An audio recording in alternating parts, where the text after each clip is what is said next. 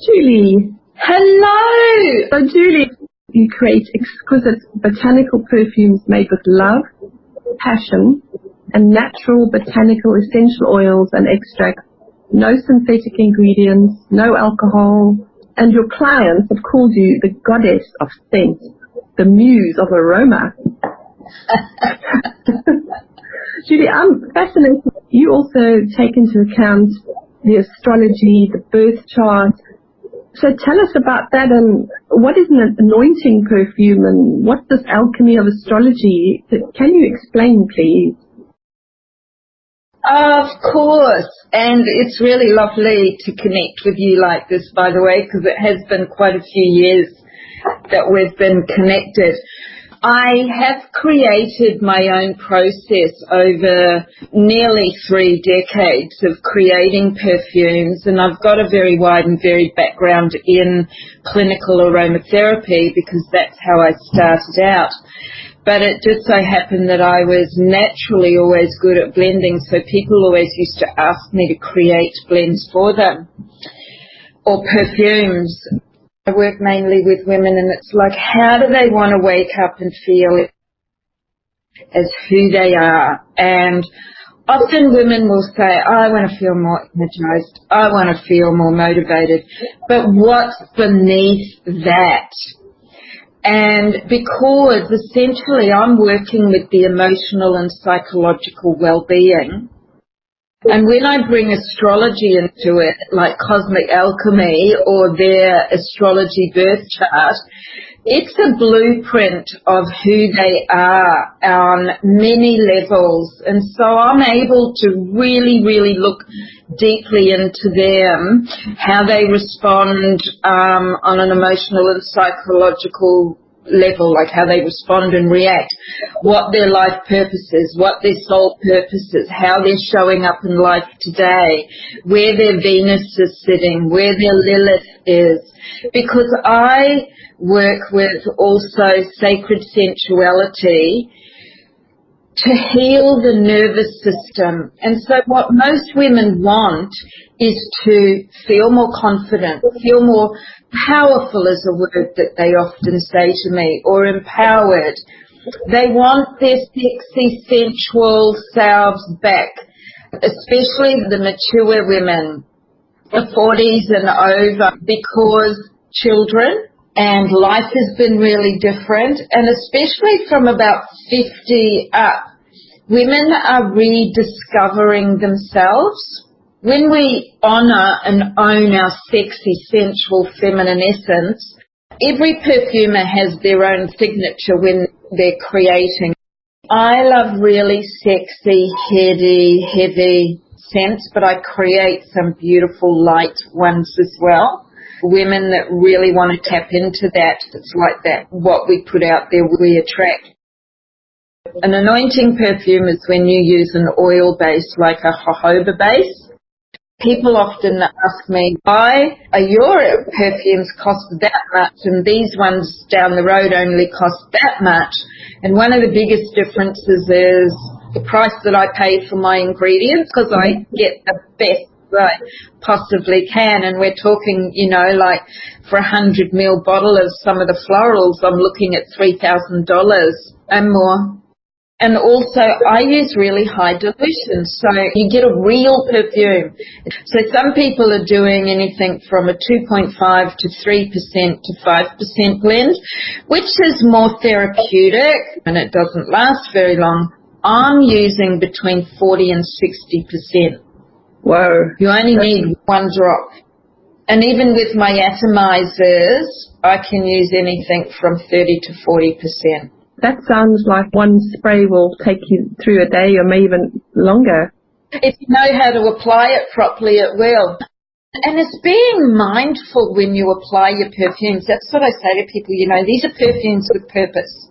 You have them to use, not to sit on your shelf and look pretty and smell pretty. They have a mm. purpose and they are meant to be used. And it's not about slapdash. It's like making it a ritual, being really conscious, having an intention.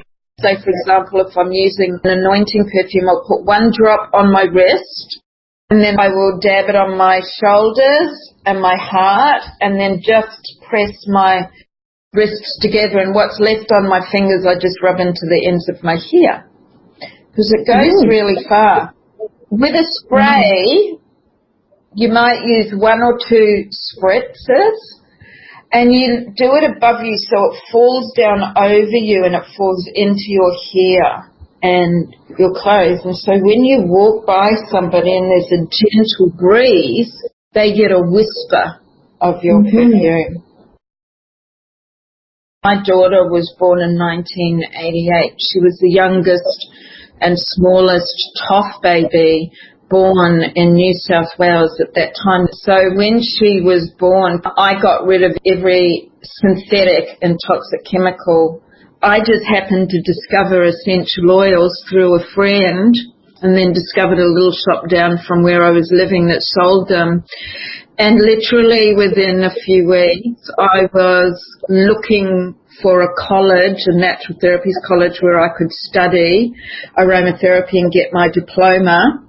And I did it. You know, I was a single mum. We spent 50% of our life living in hospital when I had my daughter, she was my biggest teacher in life. I mean, we didn't know, even at birth, if she was going to live or die that day.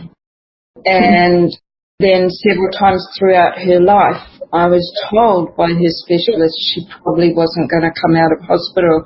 Well, she's 33 this year. I just brought in everything I possibly could energetic healing, spiritual healing, natural therapies, medicine, you know, because I believe there's a place for all of it.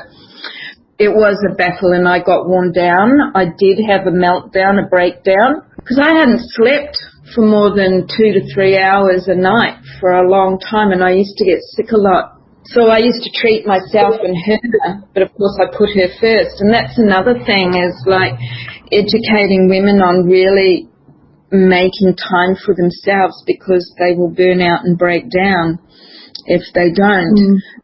It happened to me. I mean, yes, I had different circumstances, but nourishing ourselves is important. But if I didn't have the tools that I have, I could have ended up with some very serious problems. When she became independent, I just went on a self-healing journey. I work with myself every single day. I practice what I preach. Whether it be meditation, I'm always using my oils, ritual, affirmation, scripting, being in nature. Every day I do at least one thing, but more like two to three things to nourish and nurture myself. And I've had to because I really did have a breakdown and it was from mm. pure exhaustion and fear mm. of not knowing if my daughter was going to live or die. And I probably lived wow. like that up until she was about 25. Wow.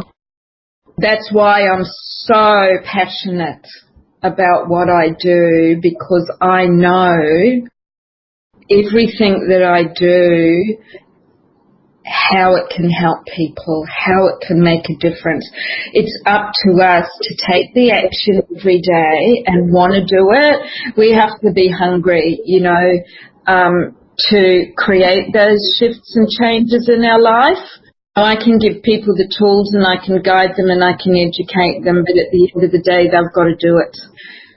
That's how we begin to heal our nervous system because we start to feel more confident. We grow our own self-love, self-worth, self-respect. And the thing is that we're forever evolving. So that initial perfume may not be the one that they end up with as well. And I have four perfume collections and I create bespoke perfumes. and I also run programs. And what I do is I bring everything that I have learned and experienced in my life together. So I consider my perfumes to be multi-dimensional. They're perfumes with purpose.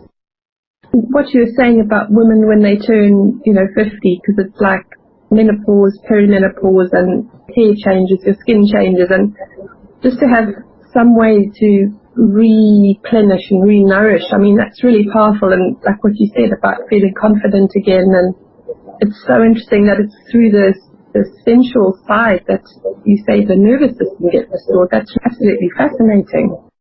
I'm one of them. Know, I'm quite forward in speaking what I feel, but our sex drive comes back. And then does it come back?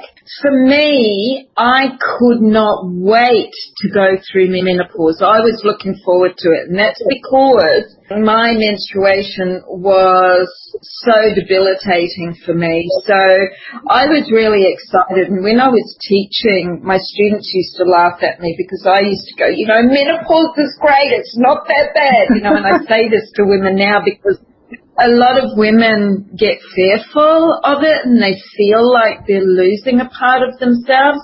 But I'll tell you, like really there needs to be a whole lot of education around this because you emerge as a true woman in full bloom like nothing before. I'm 63 this year. Mm-hmm. And I talk to women going through menopause up to in their 70s and 80s. They all say it just keeps getting better because if I may be really blunt, you get to a point where you just don't give a fuck and you're really standing in your power. And for me, it's about leading women into that. Of course, they are the ones at the end of the day that have to take the action and it is daily action to get to a space. We all have our moments and even for me, but I've got the tools and I know what I can do to pull myself up. And for me, it's about women rising unapologetically in their truth. And that's what excites me. And that's what I witness. And that's what's happened with me. And I have had a tough adult life. I had a tough childhood. I've looked at it as Oh my gosh, I am an amazing woman because of everything I went through. And it's a mindset, and that's where perfume, and intention, and ritual comes in because we work with retraining the brain. Wow. I love working with women because what I find is women are not afraid, most women, they just get to that point where it's like, I am taking myself back. Sorry if I'm making a noise. I'm thumping on the table here as I say that. And that was it. You know, I left a, a very toxic relationship nearly nine years ago and I didn't even realize that I had lost myself until I left. And it's been a journey and a half. So I just want to see women rise in their fullness and live and thrive and be happy and sexy. Wow. Julie, I mean, that is such a positive message because normally menopause is just really depressing. It's all the bad things and no one actually is talking about the side that can actually emerge. Well, it is powerful because most, well, most women I speak to that are younger that haven't been through menopause actually fear it mm. because they feel like they're losing a part of their femininity mm-hmm. and they're actually not. They're creating space to really step into the next version of who they were born to be. Many people are aware of the triple goddess, the maiden mother and crone. However, we now live longer, so we have maiden mother Mega and crone. And the Mega is between that, like crone these days doesn't start till about in the 70s. And I remember a time when a crone was like 40 something. So that's how we've evolved. And because we live longer, we're powerful as women.